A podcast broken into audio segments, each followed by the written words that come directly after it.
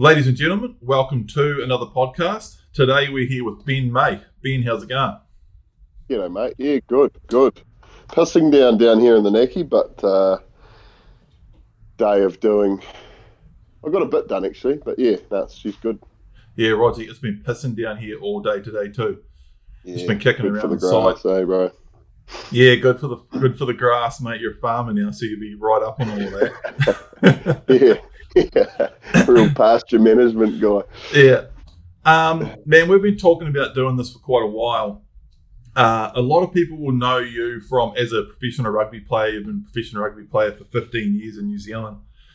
Uh, a lot of people also know that you've done a lot of hunting, like from following you on Alps Outfitters, Instagram, and all that sort of thing. Um, do you just want to start off by telling us sort of how you got into hunting? Yeah, mate. Okay, so I, um, old man was a farmer, uh, and I grew up in a little town called Murchison, which, uh, for the listeners who don't know, is just a wee town, probably two hours south of uh, Nelson, and basically you've got paddocks, thick um, beech forest, and you've got deer running around on your paddocks that are wild. So I basically grew up out of um, just around that, and that's where it sort of. Um, and also, my father was a he was in the game recovery business with the choppers. So as a little kid, that was, and then it sort of um, he sort of got out of that when I was sort of old enough to hunt. But so yeah, just grew up deer deer landing in the front paddock every day, um, hooked onto a chopper, and um, yeah we had deer on the back of the farm, and he took me out a few times and showed me the ropes, and then I was sort of away and uh, had a neighbour that was a pig hunter, keen as. He was a shearer, and he'd come home and he'd ring me and be like, "God, I need a carrier. Get down here." So I was the pig carrier for many a year, and I think that probably was why I became a professional rugby player. I had big, solid legs. but um, Nah, just pretty much like every other Kiwi kid, man. It was you just grew up and the neighbour did it or your dad did it, and and you were just surrounded by it, and it was just a thing that we did in those small towns. What? Um, Yeah. What so, age yeah. did you? What age did you start off? What age did you get your first gun? Did you get an air rifle or twenty two or? Yeah, yeah, good question. So I had I got a 22 pretty early on. It was probably a little bit early on, but it was it was a bit of a necessity, you with rabbits and possums and that. Yeah, we're just shooting them at an early age and taught how to use a gun properly at an early age. So it wasn't that big a deal. Um, so I was shooting at about seven, I think, on my own with the 22 and that was just small game, which we all know leads into uh, a mob of pigs with an old sour in there, and you're stalking in, and um, and you you know you you're head shooting pigs at 15 yards, and um, I actually got my first deer with my 22, uh, and then yeah, just just went from there. So about seven, I started rabbit shooting, which quickly ended up into pig shooting and goats. Goats were another big one, um, and just learning the craft really. And then deer were just the obvious step up from there. Um, And so you're up- often so you're shooting your first sort of pigs and deer out rabbit shooting with the twenty two. What age did you reckon you were when you shot your first pig or your first deer, sort of your first big game I think it was it was before I went to boarding school, which was 11. So it must have been between eight and 10. So yeah, but That's pretty bloody the young, scope, eh? it's pretty young. scope- eh? Yeah, the scope of my hunting just uh, we had a big farm, you see, so it was just walk, walk, walk, shooting rabbits, and then oh, geez, more pigs over there. And then you know, time you get over there, they're, ripping up the old man's back paddock, and It just escalates, doesn't it? So, so yeah. I mean, you, it sounds like you're pretty similar to me. I started about seven two, and and I didn't shoot my first deer in that till older than you. But um, when I was growing up, sounds like you were the same. It was on the home farm, so you know, all around your house, and you basically get home. I know I used to get home, my dad would be out working, no one else is around, and about the only thing there was to do was grab a gun and go hunting, and you were straight into it. Was so it was that sort of the same as you? Hundred percent. It was. We had a house cow. As long as that, as long as she was milked, uh, the sheepdogs were fed, um, and the wood was in. I was good to go. So I might add though, if, if that wasn't done and I and I slipped down and uh, and went for a bit of a shoot, then we all know what was coming when I got home. So, um, but yeah, basically just that, mate. Yeah. Yeah. Um, and and that obviously progressed on um, into you know, and then as you got older, and then you get your driver's license, and then bigger centerfire rifles and all of that sort of stuff leads from one thing to another. I know you've shot. I mean, um, you've got you've got a pretty impressive uh, trophy selection there. Um, you've shot trophy tahr, trophy reds. Um, did, did have you got a big fellow there? Yeah, yeah, yeah good fellow. You, big sika. Um, guessing you've shot big chamois. Yeah, we've got we've got a couple of chamois there. Yeah, a couple of ten mm. inch. Yeah. Yeah. Um, uh, yeah. Yeah. Um, but also, me and you have talked about how you used to do a lot of target shooting. How did what type of target shooting did you used to do? How did you get into that? What age were you when you got into that? Yeah, so that was a boarding school thing, um, and I was pretty experienced with the shooting uh, from before I went to boarding school. So it was just an obvious thing. It was a night off homework, and uh, you'd go down to the shooting club, and I was actually pretty good at small bore stuff.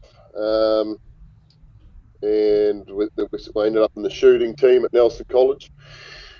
So, and I sort of just did it I just got roped in really, and then went on and on. And this was before first 15 rugby sort of stuff, so I was pretty happy to do it. And then uh, got into 308s, target 308s, and um, bench rest. Yeah, yeah. Well, it's more of an FTR, that is. What's that? And, um, what's? Uh, what's FTR stand for? unsure, but it's not bench rest. It's different. It's like um, sling shooting 308s sort of stuff. Oh, yeah. Yeah, yeah. So it was all sling stuff in the early days. Yeah, so I was doing that and uh, a few trips and um, things like that. Was, which was bloody good because it taught me a lot about ballistics, which was early days to be learning about ballistics and mm. and um, and just aim small, miss small, sort of like you're aiming, you're looking through a sight that's, you know, you've got to get the same amount of light around the same amount around a black thing. So it's pretty, you know, really fine tuned stuff for open sights, most of it. Mm. So it taught me a lot. Actually, it taught me a lot about being a rifleman and, and how to shoot good um, which which helped my hunting a lot. Which is probably why I got into longer range hunting pretty much straight out of school. Yeah. Yeah, because now you're right into longer range hunting, building big custom rifles, good optics. Um, I think one of the last rifles that you you just picked up uh, was that seven mil Fat Max, um, and I don't know. You're it seems like we, you're talking about a new gun that you've got every every bloody second time I talk to you. Um, yeah, it's. I guess the what, what the idea I'm trying to get across here is um, talking to you over the last year or so. We're always sort of having yarns on the phone. It sort of starts off for a reason you, I'll pick up a gun for you here or whatever or whatever we, we talk about. There's a reason for the phone call, but then we end up going on these bloody hour tangents talking about um, guns and ballistics and hunting and stuff. And um, it's pretty crazy how much you know about guns, how many different guns you've owned, how much shooting you've done, um, your knowledge on ballistics and calibers and different platforms of rifles, and um, it's pretty insane. yeah, I think it's it's one of those things. Uh, I'm 38 now, and I've probably been nerding out on it since I was about 18. So, mm. you know what it's like when you nerd out on stuff. You you, you just dive in, and it's an endless pit with. Um, you know, being from the South Island, hunting tahr and that, you, you quickly realise that 400 yards is a must, Mm. and it and it seems like it's just there. So, you know, you go down there with the old 270, which you thought was the flattest thing, um, flattest shooting gun since Adam was a cowboy, and you go down south and find out, holy heck, I'm, I'm having to hold about two feet above a bloody tahr to hit it, you know. Yeah. So that's what really got me into it, and um, yeah, I've just been building guns and studying ballistics and uh, and things ever since. Shooting flat out for about 20 years Mm. now. Mm.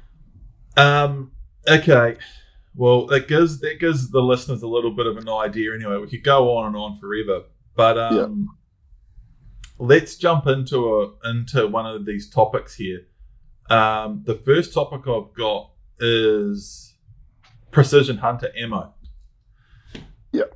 Um, this is for the listeners. It's totally unsponsored. We're not sponsored by anyone, which that's the stuff. We just want to talk about what we do, what we use, and, and and what we talk about just when we're on the phone anyway, sort of thing. We're like, man, we've got to start putting some of these yarns in a podcast because Yeah. it's just what we was, you know, thinking. Um, when did you start using Precision Hunter? Mate, it, it was, hasn't been out that long, I don't No. think. I was using, a bit like yourself, uh, the early days of long range hunting in New Zealand, a lot of guys were using the, the AMAX, the 162 AMAX, you know, out of a 7 mil Rem mag at 2950. And, um, you know, there wasn't much that walked away from that thing. Hmm. It was a great bullet. And that was from Hornady. And then um, they discontinued that, fixed up the poly primer tip in the end, and they um, they came out with this new thing because they thought it was melting at higher speeds. So they came up with a new poly tip, and uh, and they also redesigned a bullet and called it the ELDX. Um, And essentially, the old 162 AMAX would be the one, would be the ELDM. yeah. So that's basically it in a nutshell. And I and it wasn't that it wasn't oh, you know years go by, but it could have been not quite ten years ago, maybe. Um, but the I, I reckon the Ten- first what? lot of precision hunter ammo that came out was quite slow. Yeah. Okay. So it didn't really take off because not not all not all, you know not everyone had Nightforce dial up scopes, you know.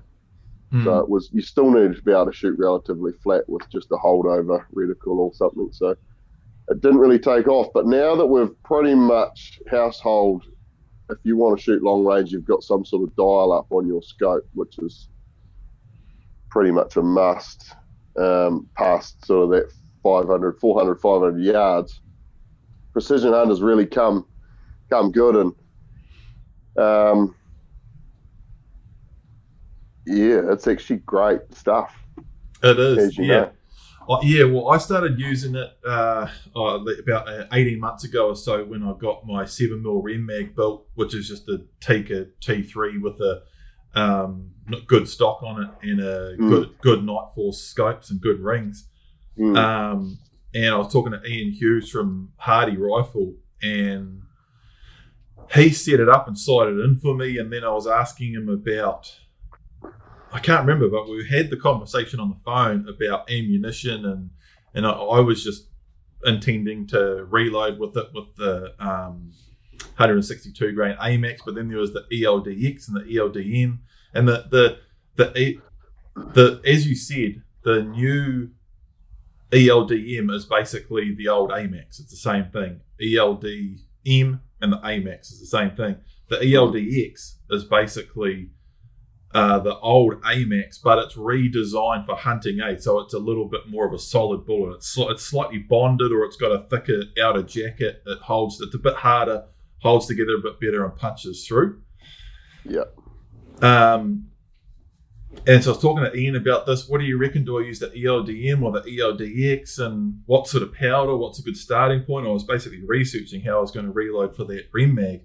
And um, he said, look, we've got a lot of guys using Precision Hunter straight out of the box and um, doing really well with it. And he said, if you want to hand load, you could hand load and hot it right up. And depending on the rifle, every as you would know, every rifle is different in that with pressure and things like that. But some guys are getting maybe 100 feet per second faster um, by hand loading than what they're getting out of Precision Hunter out of the box. But it just Precision Hunter tends to shoot really good. It's going pretty damn fast, and uh, for out of the box, it's it's and we haven't really had that up until recently, as far as I'm aware. Yeah, I yeah, that's it. I think this stuff here is the first real bullet you could shoot long range consistently and have consistent results with. And um, I think it, you know, I've put it on the the chrono. Uh, I've got two chronos. I've got a LabRadar and a um, MagnetoSpeed. It's probably about probably about twenty um, feet per second variance Mm. from bullet to bullet, so extreme spread, um, which is not bad. You know, if you if you can get in single digits with hand loads, you're doing well. Um, so this stuff, what that basically equates to is repeatability of, of long range shooting. So you got your extreme spread. Obviously, when you're shooting out at six, seven hundred yards for hunting, you start getting a huge extreme spread like 50 feet per second, and you'll you'll get quite a bit of um, variant in your in your impact. So Mm. this was basically the first stuff that um, did a good job straight out of the box at long range and with a bullet that would kill essentially and, and repeatably kill. So the old Mhm. AMAXs, you'd probably get one out of a hundred that either flew to bits on the shoulder uh, if a stag had been wallowing and had a heap of mud on there, or would pinhole. That was just what happened with those match bullets. Um, these don't tend to do that, but they're also not as dramatic killers Mm. um, as some of those old AMAXs were. So it's a pretty bloody, though, it's a pretty good line of um, ammo. And you, like you say, you can buy a gun off the shelf, set it up, go shoot this, and you will not have any issues. Yeah, it's kind of crazy. It takes that whole reloading side out of it. So exactly what you just said. Someone can go buy exactly what I did: buy a Rem mag, put a good stock on it, put a good scope on it, buy box ammo off the shelf, and you're pr- you're kind of ninety five percent of the way there to where a guy was a few years ago that had nerded out over hand loading, had um, you know half a spare bedroom full of gear, and spend hours and hours and thousands of dollars bloody hand loading. Not to mention learning all about it, doing it all properly, and making all the mistakes. You just buy straight off the shelf and go. It's it's um it's kind of a big deal, really. Oh yeah, that's the funny thing. I've done all that. I've been right down the rabbit hole with reloading, uh, neck turning brass, um, weighing bullets, concentricity measuring bullets. You know the whole nine. I swore by Berger bullets because they all weighed the same and they all had. But fact of the matter, uh, New Zealand hunting offers. You know, it, it throws we've got wind over here that pretty much most places in the world don't encounter when they're hunting, and that's probably more affected on our ammo than than you could possibly, um, you know, than human could fix. You know what I Mm. mean? Mm. So this ammo is pretty pretty top notch, and Yeah. like you say, no prep work. You just buy it. I don't. I'm not the type of person that actually enjoys hand loading. Some people are like, uh, you know, every now and again I'll get a question about what sort of ammo am I using, what am I doing, or someone's hand loading, or ask for a suggestion or something, and I'll say to be at the moment I'm using box ammo and it's bloody good, and and it sort of takes them by surprise, and they're like, oh, I thought reloading would be right up your alley, and I've done it, and I still do it. I still hand load from a 308, hand load subsonics and things like that. Been mucking around with hand loading for years and years, but um uh, man, I welcome the opportunity to skip it too. I, I don't. It's too fiddly for me. I'll happily do it, but um, I won't do it for fun when there's something I can just buy off the shelf that does 95% of the same thing. Mate, I think 95% of hunters in New Zealand are the same as you. Like, I throw on it, Mm. but and it's probably it's probably because of my my day job. It's just a I can just go to my garage, get all my gear out, and just chill out. Have a well, try not to have a beer while I'm doing the reloading, but you can have Just- one. We can, we can go one or two. flat or two, uh, and just get right into it. Just and, and I just get a sense of uh, satisfaction out of producing ammo that'll shoot out to however far I want to shoot, and um, and just getting my ES right down, just getting that extreme spread right down, and Mm. just knowing that those bullets are humming. So I, I throw off on it, but I must say, ammo like this Mm.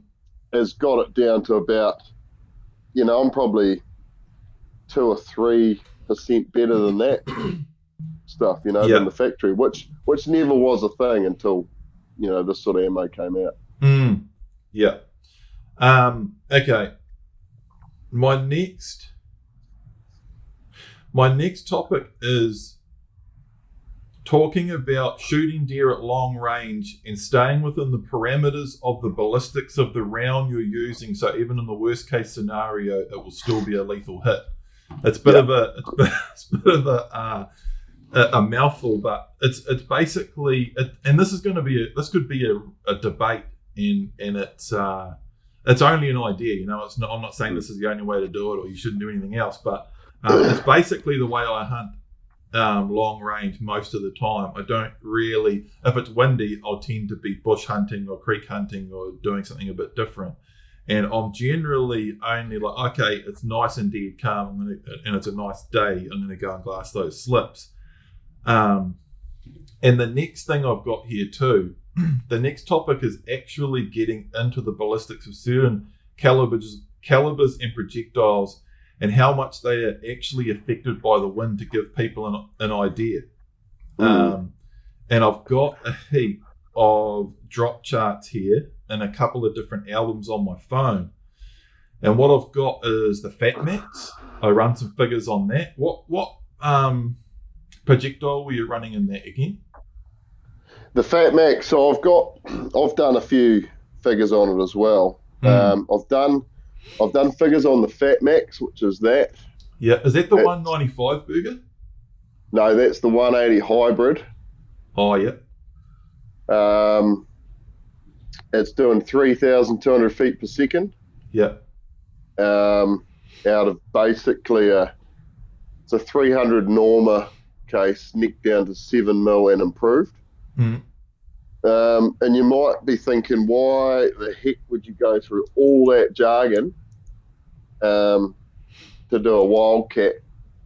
And, and you know what are the benefits? So I've I've actually written down here a couple of things. So I've, I've compared the seven mil Fat Max with a with a what I used pretty much predominantly for 10 years of my life was a 308, yeah, which is one of New Zealand's probably longest serving hunting rifles. Um, and basically, the 7 mil Fat Max will half anything. So it pretty much doubly it outperforms the 308 by double. So at 1200 yards, it's still doing 1700 feet per second. It's still got 1200 foot pound of energy, which is what kills animals. Um, at a 10 mile an hour crosswind, it's, you only need 6 mil MOA and it's 26 mils elevation. six So- MOA 6 At MOA, six and, a, MOA. and a 10 mile an hour crosswind at 1200 yards. Yeah, six MOA at 1200 yards is a freaking long way though. Yeah. it's like a couple of meters. But then you go to the 308 at 1200 yards, it's Mm. 52 MOA, so that was 26 for the Fat Max. Yeah, 52, so it's Mm. double. It's 13.5 MOA windage, which is double. yeah, It's only got 380 foot pound of uh, energy left, and it's only doing a thousand feet per second. So that's extreme cases. Um, but guys do shoot long range of 308s. It's a, it's easy to do. Well, it's not easy to do, but guys do it often. Mm. Um, so that's just for me. I've always, I, that's why I justify having a caliber like that. I build a gun, and it's basically built on ballistics, Mm. and I know how to shoot it. And if I and I and I practice shooting it, you know. Yeah.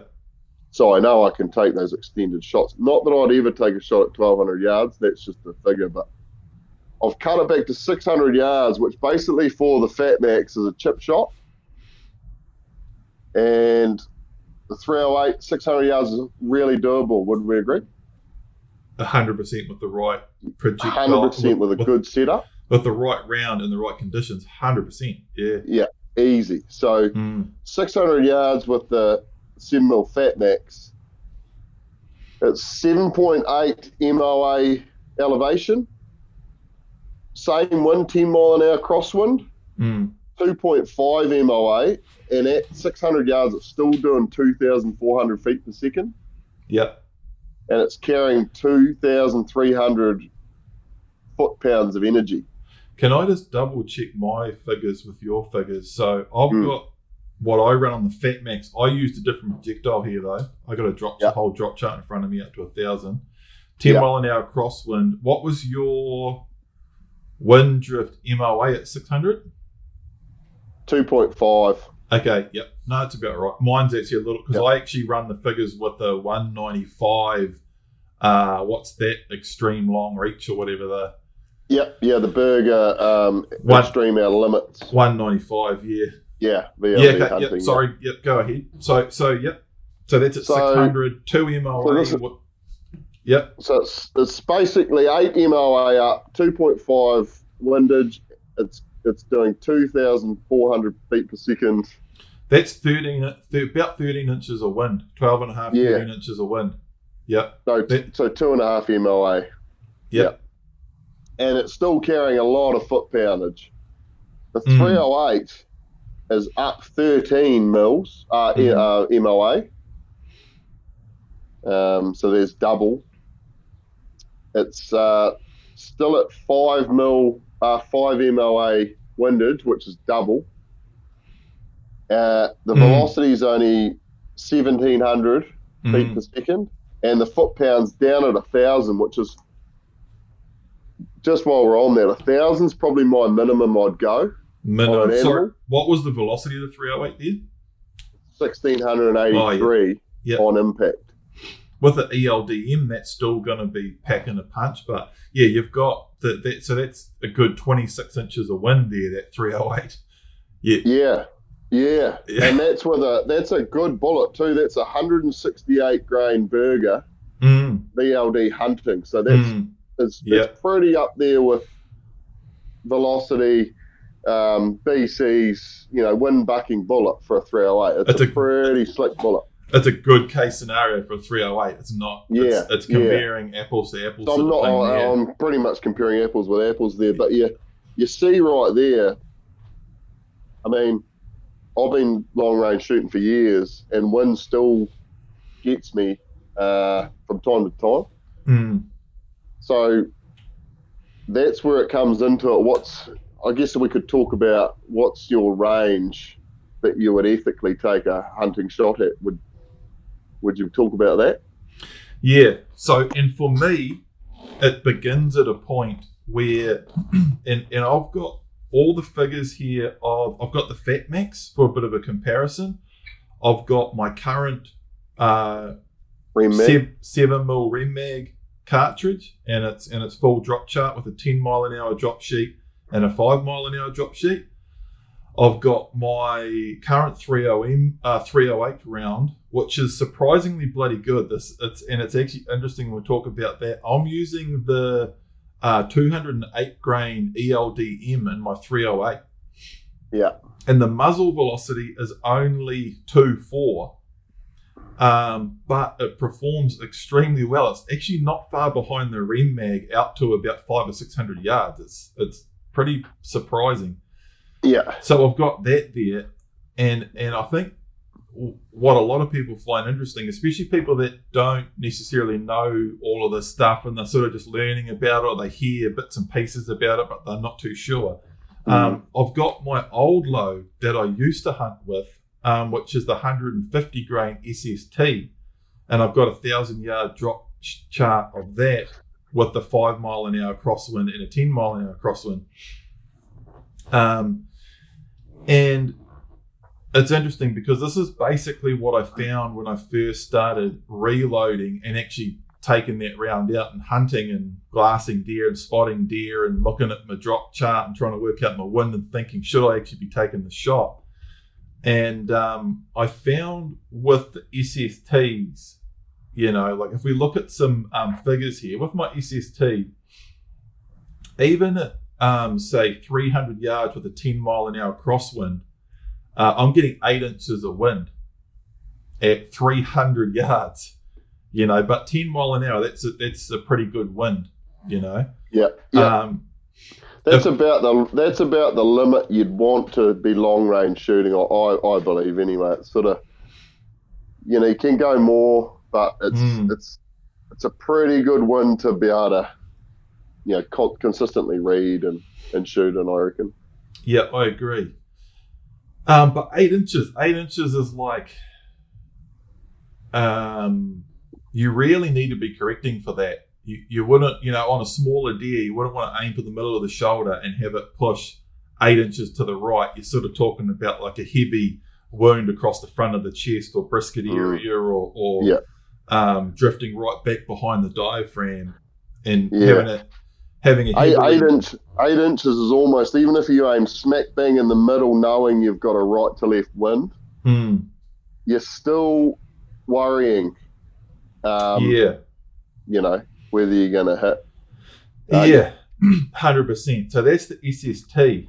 Um, and I want to start switching backwards and forwards here and comparing different rounds. So, um, and what I actually found too practically in the field. Like if we look at that in an SST and a 10 mile an hour at 500 yards with a 10 mile an hour crosswind, you're looking at 24 inches of wind drift at 500 yards. Yeah. Even if we drop back to five mile an hour, um, at 500 yards, we've still got 12 inches of wind drift. That's with the old school SST. It's still quite a bit. Yeah. So that's five miles an hour. So, you know, rooster hunting, I'd get up there first thing in the morning or even camp up on the lookout and get up and it'd be dead calm. Um, or pick the day and but then the roosters often don't start moving around until it starts warming up. And then right as it starts warming up, the wind starts picking up and I'm looking at it thinking, well, the wind on the side of the hill is moving the tree. So in the middle of the valley, it could be doing 10 mile an hour. I don't even know. Um, and the rooster aren't coming out till the wind's picking up. And often a lot of those spots are over that sort of 250, 300 yard mark, and they're getting out around that 450, 500. Um, yeah. And sitting there glassing for deer at 500 yards with an SST, it was bloody hard. The, the, it was hard to get the conditions right to do it, you know? Not to mention, sometimes you get thermals coming up you know, with a low low BC bullet, you've got to take that into account, or you get quite a strong wind coming up a steep gut, and it'll actually push up that face.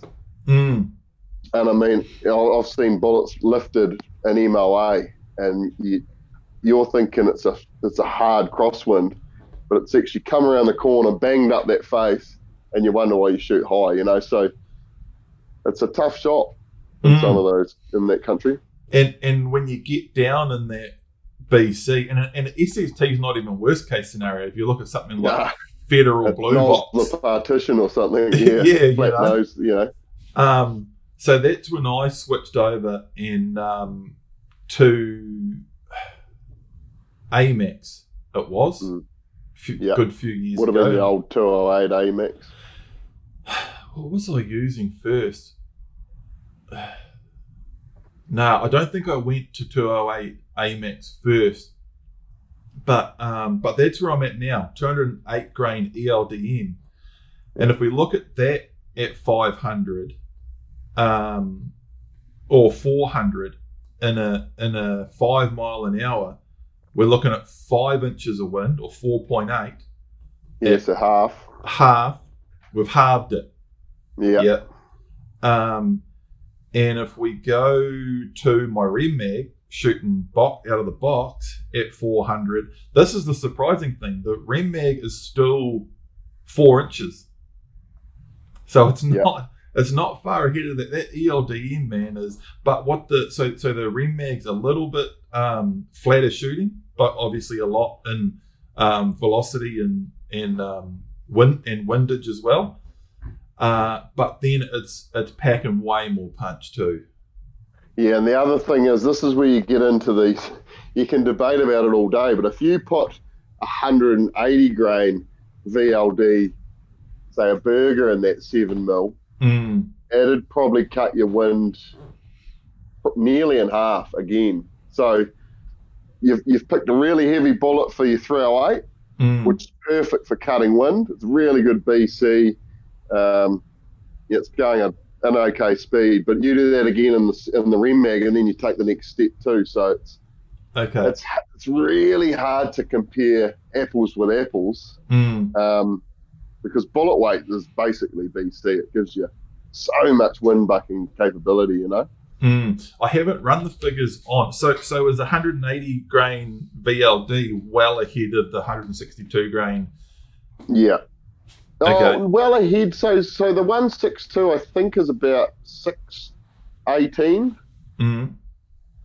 um, somewhere around there. I, I know I'm, I, I run a lot of Berger stuff, so I, I know the one six eight Berger is is 618, 617, and the one eighty. Um, I can I can Is- Google it right now. yeah, it's right up there around. 180 grain VLD. Yep. Let's look that up. Uh, Yep. 7 mil, 180 grain, very low drag. Berger bullets, it's just opening. BC G1 673. Yeah, so that's quite substantial when you Mm. when you're trying to cut wind. Yeah, it'll be interesting to crunch the numbers on that. Yeah, Um, and and I mean, that's where you get that's where you get into the minutia Mm. of reloading versus packet stuff. You know, Mm. you're like you're reloading for your 308, and I mean you're using you use and you're using this in your seven mil rem, and you can and that's what reloading does. You can almost catch, you know, other calibers at their low end. Mm. But then you hot rod that up, and that's what reloading. That's how, that's how you end up down the rabbit hole of reloading. yeah, yeah. So Yeah. going back to that thing of what's your ethical, um, what's my ethical range for my calibers? Um, I, to be honest, I actually keep it within. I don't really use hold up and things, not yet anyway. And and what sort of the first idea or, or the place where I start with longer range shooting is I've got my if we look at my Rem mag, um, and I look at my Rem mag drop chart, and I look at five miles an hour.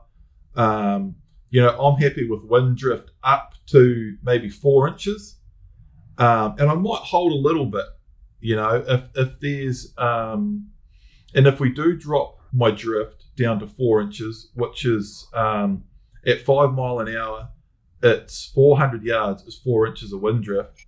So if I'm sitting there and I'm feeling, um, you know, a breeze and I'm seeing a breeze and I know it's sort of less than five miles, uh, which five miles is still a decent breeze. Like you can feel that properly on your face. That's just moving the Yeah. tops of trees Yeah. and things. Um, uh, but because it's only four inches, I can aim for a double lung if a deer is facing the right way. Aim for a double lung, and the worst wind is gonna is gonna center punch it right through both shoulders. Yeah. You know, um, if it's dead calm, early morning, and I think there might be wind in the middle of the valley that I can't even feel because of the ballistics of my Rem mag, I know I'm still safe taking a shot at five, six hundred yards. Because worst case scenario, um, I'm it's still going to be on target. But what I found, the other ballistics I've got here is um, I've got two miles an hour on all of those same calibers, and this this is where it gets quite interesting for me. Um, particularly back in the day when I was shooting with my SST, um, and we're look talking about shooting at say like really stretching the 308 out six, seven, eight hundred yards, which you can do. We know that.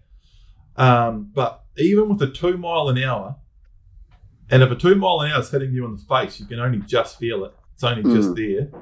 Yeah.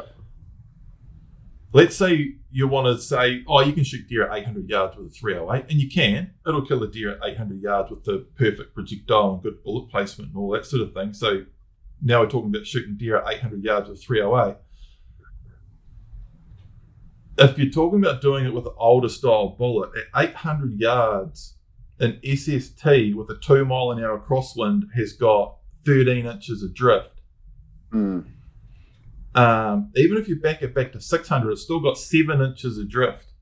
Yeah, and the SST isn't the worst ballistic uh, coefficient bullet. You know, it's it's it's probably the medium. It's it's it's a great bullet. Mm. Let's be honest, and there'll be plenty of hunters listening that shoot with an SST because it is an It is absolute hammer of a bullet.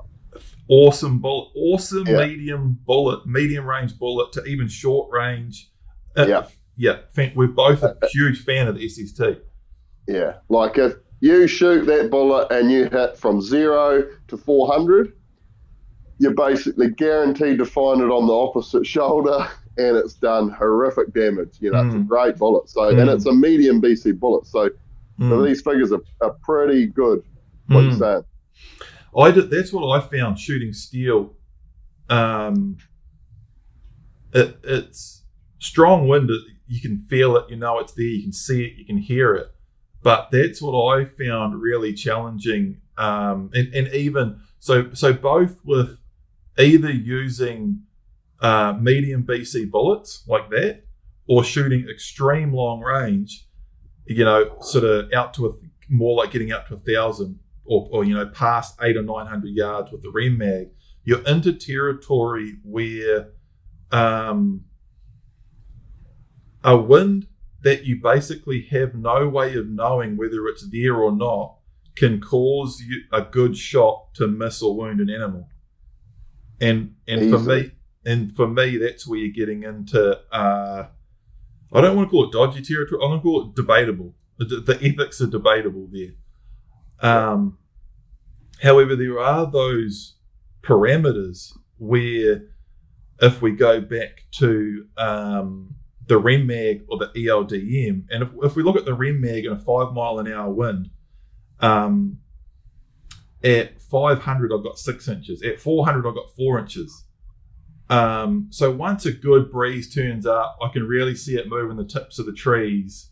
My range comes into 400 and less. And once it gets up around 10 mile an hour with the REM mag, I'm like, man, I, I might go bush stalking or I might head back to camp and do something different this afternoon. That's where I'm at. Um, I'm not really, once I'm like, okay, the, the wind that's around today might blow my bullet eight or nine inches. I'm sort of out. Yeah. I think if you put yourself in all the hunting scenarios you've been in, whether it be rooster hunting, tahr hunting, uh, slip deer hunting, you know, all in the long range part of that hunting, um, your, your, your 600 is probably going to be your max. And I, and I feel like if you, if you practice a lot, you'll be you'll be the, it will become a chip shot, and the only the only thing you need to deal with is wind. And like Mhm. you just said, you've got parameters for yourself, and I think that's really important because, you know, I've done a lot of shooting long range, and I know guys that have done way more and that really know the wind. I've got some mates that are just wizards on wind Mm. but seeing them have the same parameters as you know like that 600 you know can we get closer if it's any further you know you know doing all the math and then coming back to nah bugger it we'll shoot up to that next knob and try and look, get it you know seeing those guys do that's really um, probably pulled my head in a little bit because I, well, I know I can shoot that far piece of piss on a good day at the range or even in a flat paddock on animals, you know, piece mm. of hmm. piss. But the little eddies and the little guts and all those things in the hunting scenario for long range hunting, it just changes. So for me, you know, to round up that convo, you've you got to have parameters for yourself. Mm. And I mean, for me, I need to stick to them because biggest trophy rooster stag you've ever seen comes out 710 yards with a bit of a, you know, like say about a seven or eight mile an hour wind.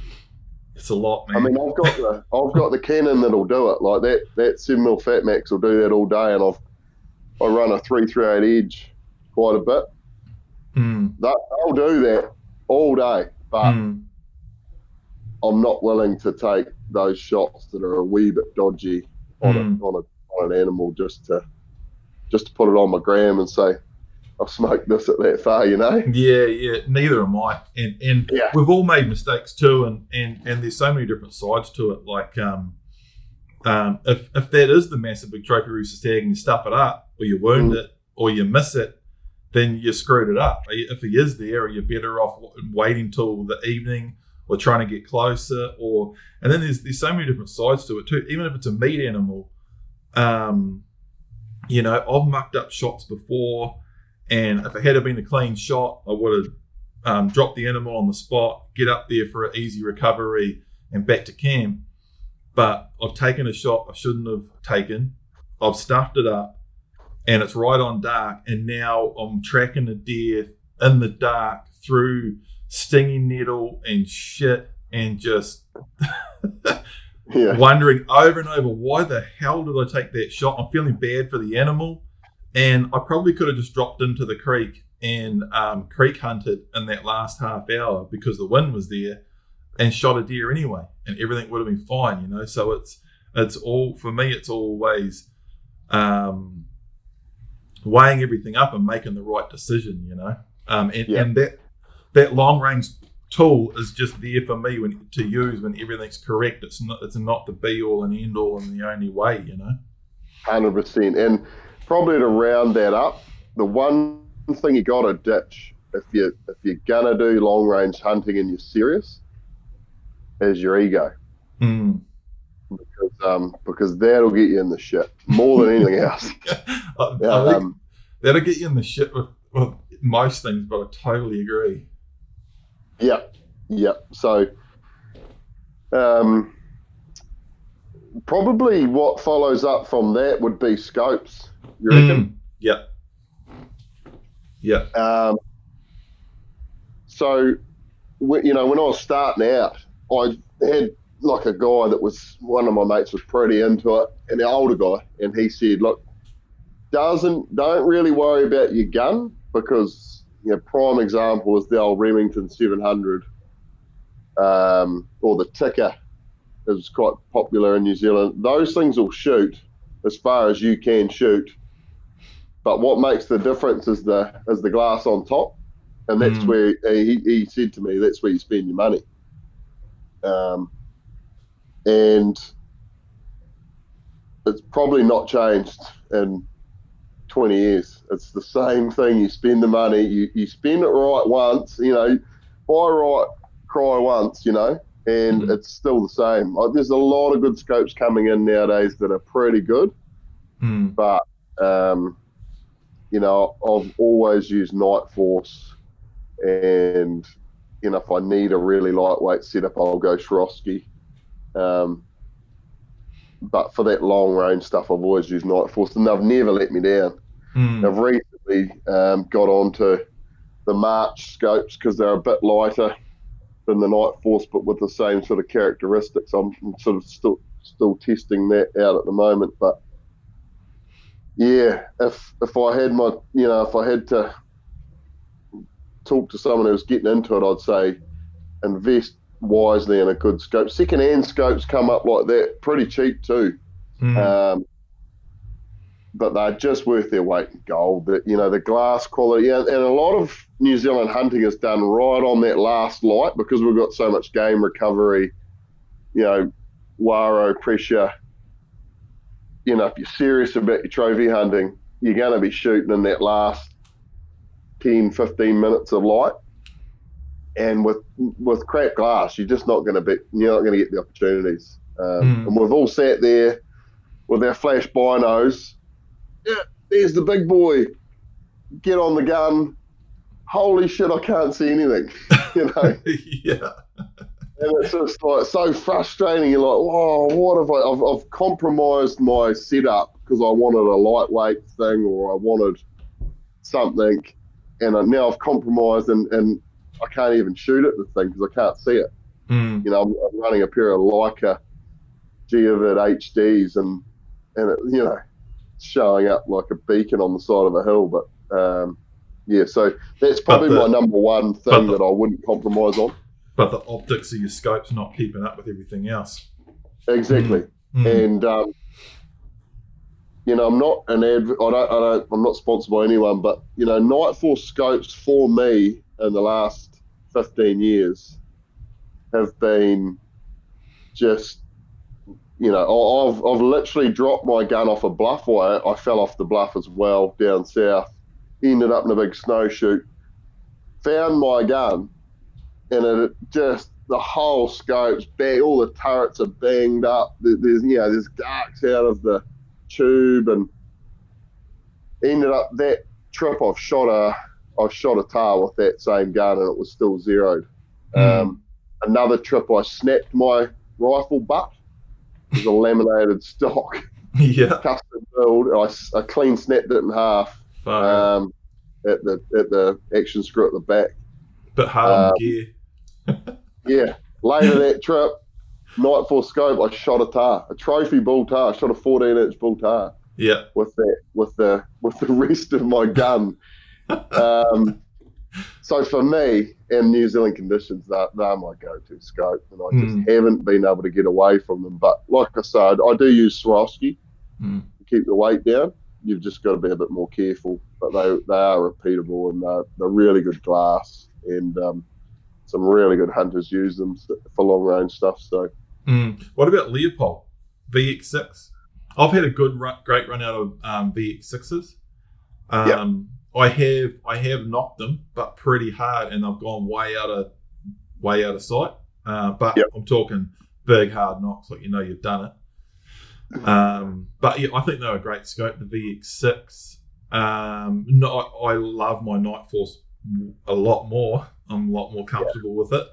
Um, same as you, I'm really I've got that March sitting on the shelf here. I'm really looking forward to giving that a go because it's got the better um, the better magnification uh, range. Magnification range. Yeah. Yeah, that's a big thing too in New Zealand. I think. Um, yeah, the Leupold. I have, I've, I've used one once, but I after having a Nightforce, it's bloody hard mm. um, to compare glass because it's so good and it's. Mm you know, that last light again, I thought my Leupold struggled a wee bit there on that last light stuff. Oh, for those for those shots that are around that 600 yard mark mm. and further, um, I struggle with the Leupold, But not saying they're not a good scope, bloody good scope, but mm. they're just. Um, I've got that, yeah. I've got the three to 18 um, by 44 VX Leupold VX6 on my 308 which is great yeah. because I've got the three low end for bush stalking. Um, and then it's a 308, so I'm only I'm not really shooting much past four, three, four, five hundred yards most of the time. 600, I've shot steel out to 800 yards with that rifle, good as gold when there's no wind. Um, uh, I'm using an ELDM, which is a soft bullet, so it's going to perform out to you know five, six hundred yards really well. Heavy, soft bullet. Um, and and the 18 the top end of that VX6 is good for that out to five six hundred yards as good as gold. Having said all that, oh, you know, people like to say things like, "Oh, um, you know, that scope or that binos, yeah, the four thousand dollar one is a bit better to look through than the two thousand dollar one, but practically in the field, you're not going to notice the difference and stuff like that. And I think that that comment can be a bit of a cop out. Uh, it can be true too, and that the two thousand dollar one will work just as well. Most of the it's a it's a it's splitting hairs, you know. It's it's Yeah. it, it's so subjective and so difficult. But um, the I've said it before on the podcast. The the Nightforce. It's not just a little bit better. It's it's a lot. It's a lot. The the reticle, the optics, everything. It's it's a it's awesome. You know. Yeah. For me, mate, the, the, I'm a big I'm a big guy and I'm I'm a little bit rough on gear. Um, it has absolutely outperformed anything I've ever done to it. Mm. and uh, you know I've got a couple of stories there just to, to back that up. But the only thing I'll say is it's, it's heavy. It's a bloody Mm. it's eight hundred and seventy nine grams. I what think model's that? an NXS the the five point Five five point five to to twenty two. Yeah. twenty two by fifty. Yeah. Um, and I mean, that's something you got to think about. You, you, Mm. Some guys don't want to carry around a eight and a half pound rifle. They want to carry the the lighter.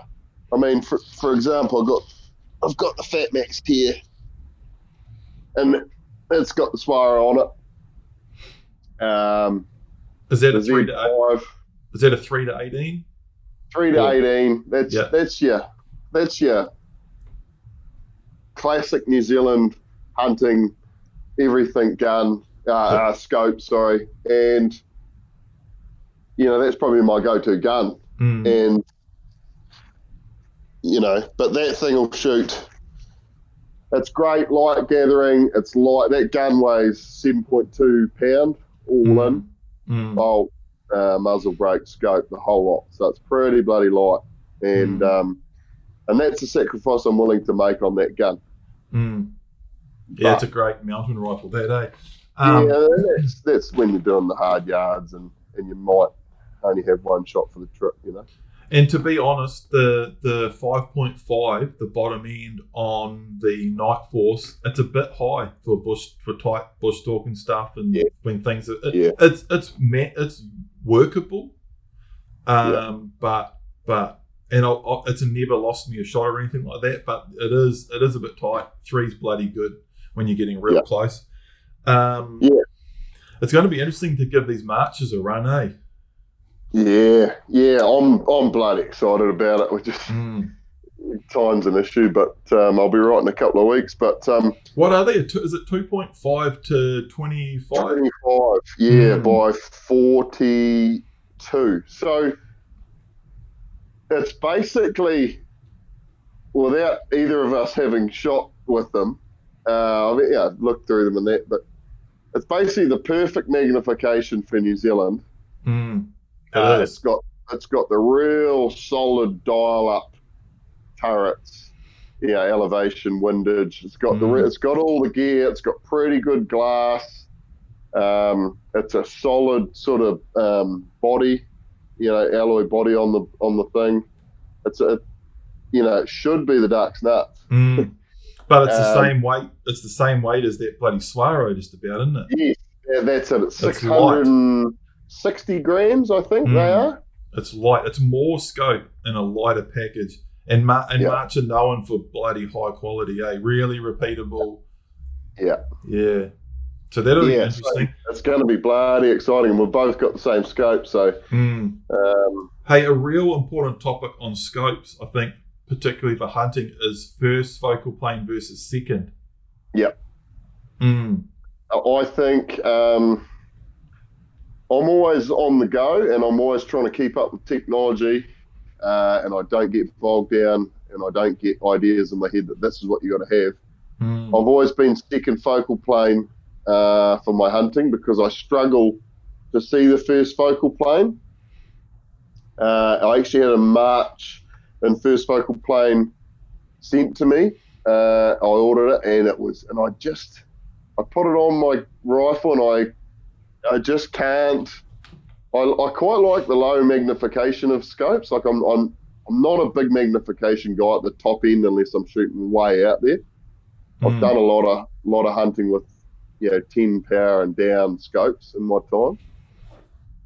I've got Nightforce dial up 10 power scopes, and they are just I've I've shot you know 800 yards easily with them, so I don't need that high end magnification. But with the first focal plane, I've always struggled to get a reticle picture uh, on the lower stuff. You've Yeah. got to have them about eight before you can really pick it up in the bush and that. and Yeah. obviously now you can have a red um illuminated uh, reticle in the middle of them and that sort of stuff. So they are getting better and better, and I know a Mm. lot of guys are using them, but yeah, I, I really struggle for hunting with first focal plane because of the reticle size. Yeah.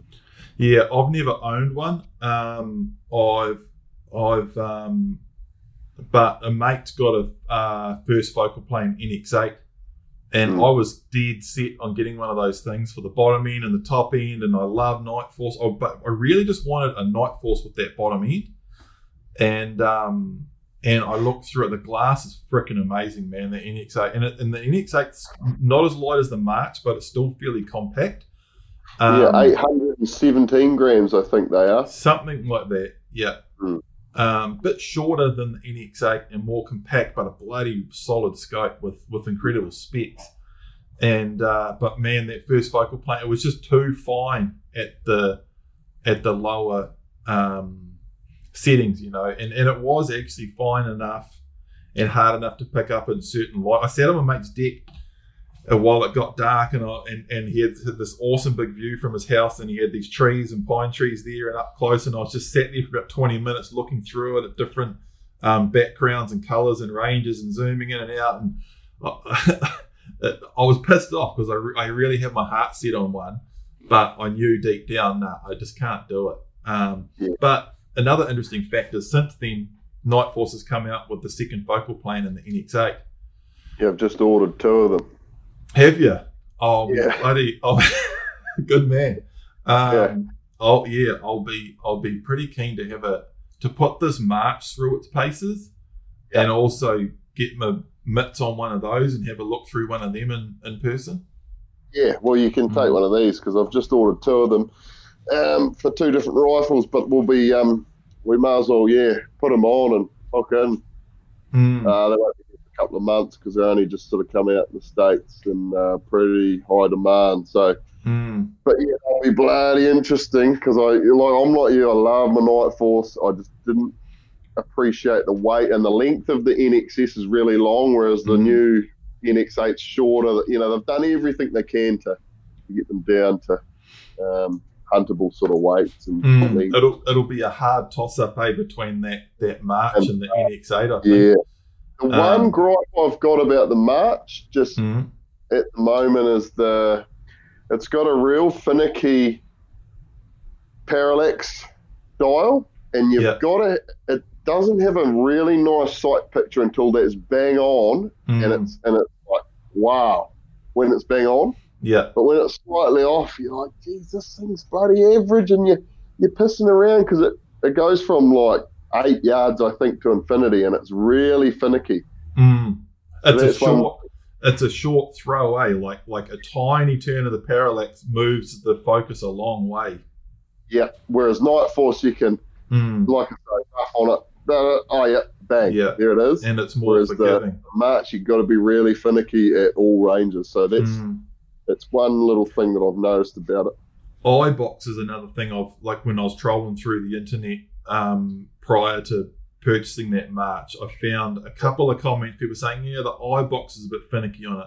Having I said think- that too, To do with the parallax, though, I reckon. yeah, Yeah. Wow, that's what I've found. Yeah. Mm. I also found a huge amount of really positive. I couldn't find. I, I dug so deep and so long on the March, and I couldn't find anything on the internet that was like, "Nah, don't get one of these." So that'll be Yeah. bloody interesting. We've got to. We've got to.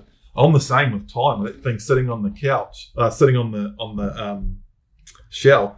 Uh, but the other thing is, I've got two great guns that work really well, so it's hard to put that time aside and pull a scope off it that's all sighted in and ready to go. You know.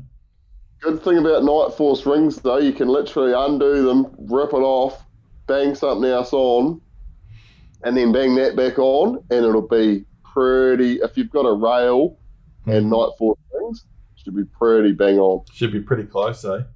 Yeah. Okay, last topic, and we'll wrap it up. Um, Cool. Shooting technique, free recoiling versus forward pressure, and then and then sort of coupling that with practical shooting in the field, shooting off a pack versus shooting off a pack, leaning on a tree, leaning on a stump versus that more traditional forward pressure and you know setup. Yeah, hell of a topic because um, yeah, it's a it's a big topic, and I know there's a lot of different techniques. And that's one thing I'll say. There's a lot of different techniques out there, and a lot of them are really good for uh, you know shooting technique. And there's so basically, long story short, there's a there's a bench rest shooting technique, which is on a bench, free recoil, relatively heavy gun um, very minimal uh, shooter impact on the gun because it's just sitting there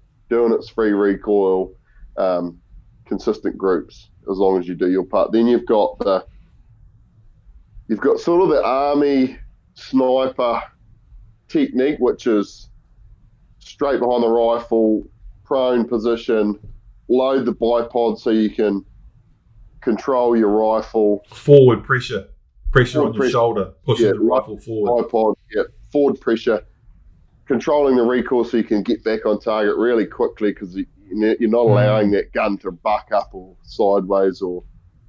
Um, so that's another technique, um, and then anything in between is almost a variant of both of those. So shooting off a pack, that gun can do what it wants. Really, you know, you can. A variant would be put your hand on top of the scope one thing I'll say is you never want to touch the barrel on a modern rifle because they're all free floated and that that messes with the harmonics of the shot of the barrel. But shooting off a pack, you put your hand on the scope and you control it so it's going this way, and that might that might work fantastically for you. Ninety-five percent of the time at most ranges. Other one is bipod, dig the spikes in, crank on it, you know, get it forward so it's sitting right on your shoulder and boof, and you just see the, you know, the scope doesn't move and you can see the bullet trace and, you know, you get a follow up shot and all that Mm. sort of stuff. Um, so there's two examples that are not quite bench but not quite military, and I think you've got to be adaptable in New Zealand with hunting. So, but one thing I will say is long range shooting is it's all about consistency. So, like I say, don't touch your barrel because your consistency of the harmonics. Like you, you put your hand on a barrel and shoot at long range, you'll notice Mm. from where you zeroed it from. Um, pressure, like hand grips, talking grips, um, anything you do when that rifle goes off and recoils, you won't notice it on a low re- recoiling rifle, Mm. but you get a um, this thing, Mm. seven point two pound rifle, and it's yeah, it's a rocket launcher. You're gonna notice if you Yeah. do anything different to that rifle. If you human impact it, you know the rifle. So that's probably the biggest thing for me. If you if you are a bipod loader, or what do you call it, the the forward pressure, Yeah. you've got to be consistent with how much pressure. You've got Mhm. to have in, the, in your shoulder the exact same place because you, you remember your body's 100 kilo. That thing's hitting you, or you've got that weight on it. You know, it's got to be the same every time.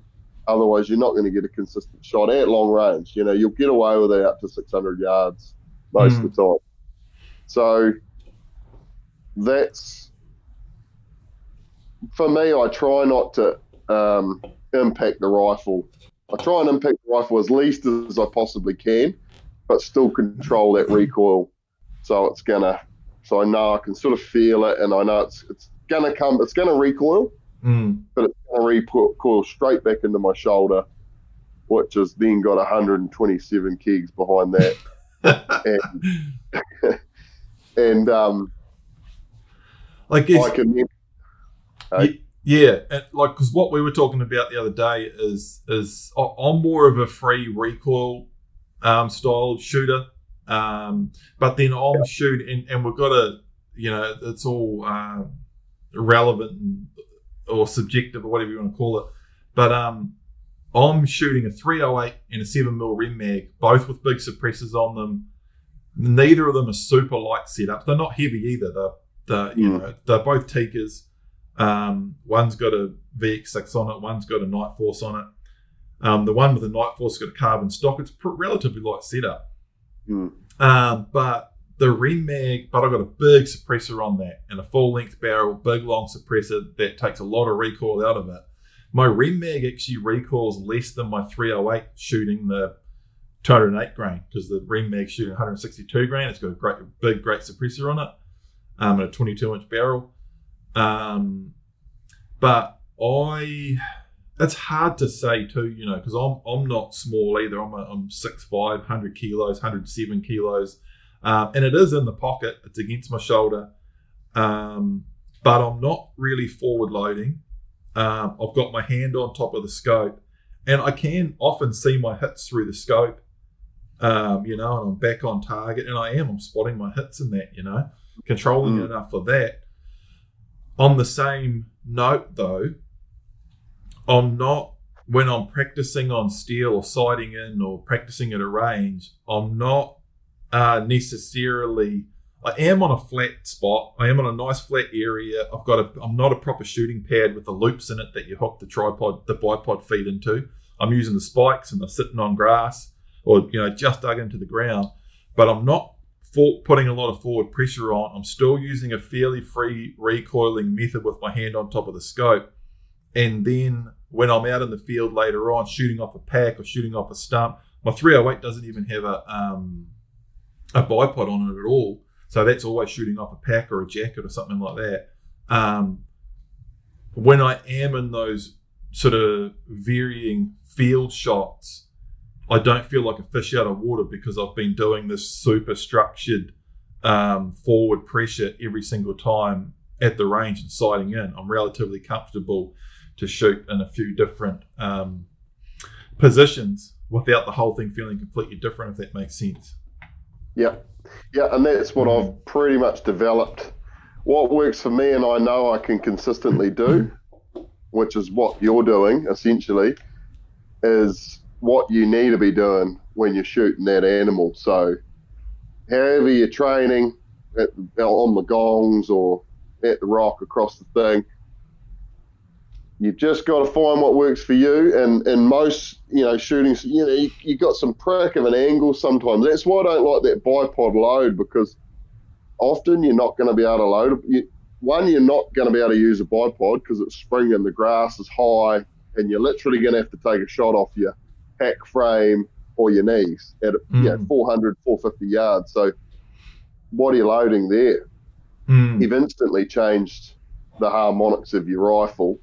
You've got a different grip.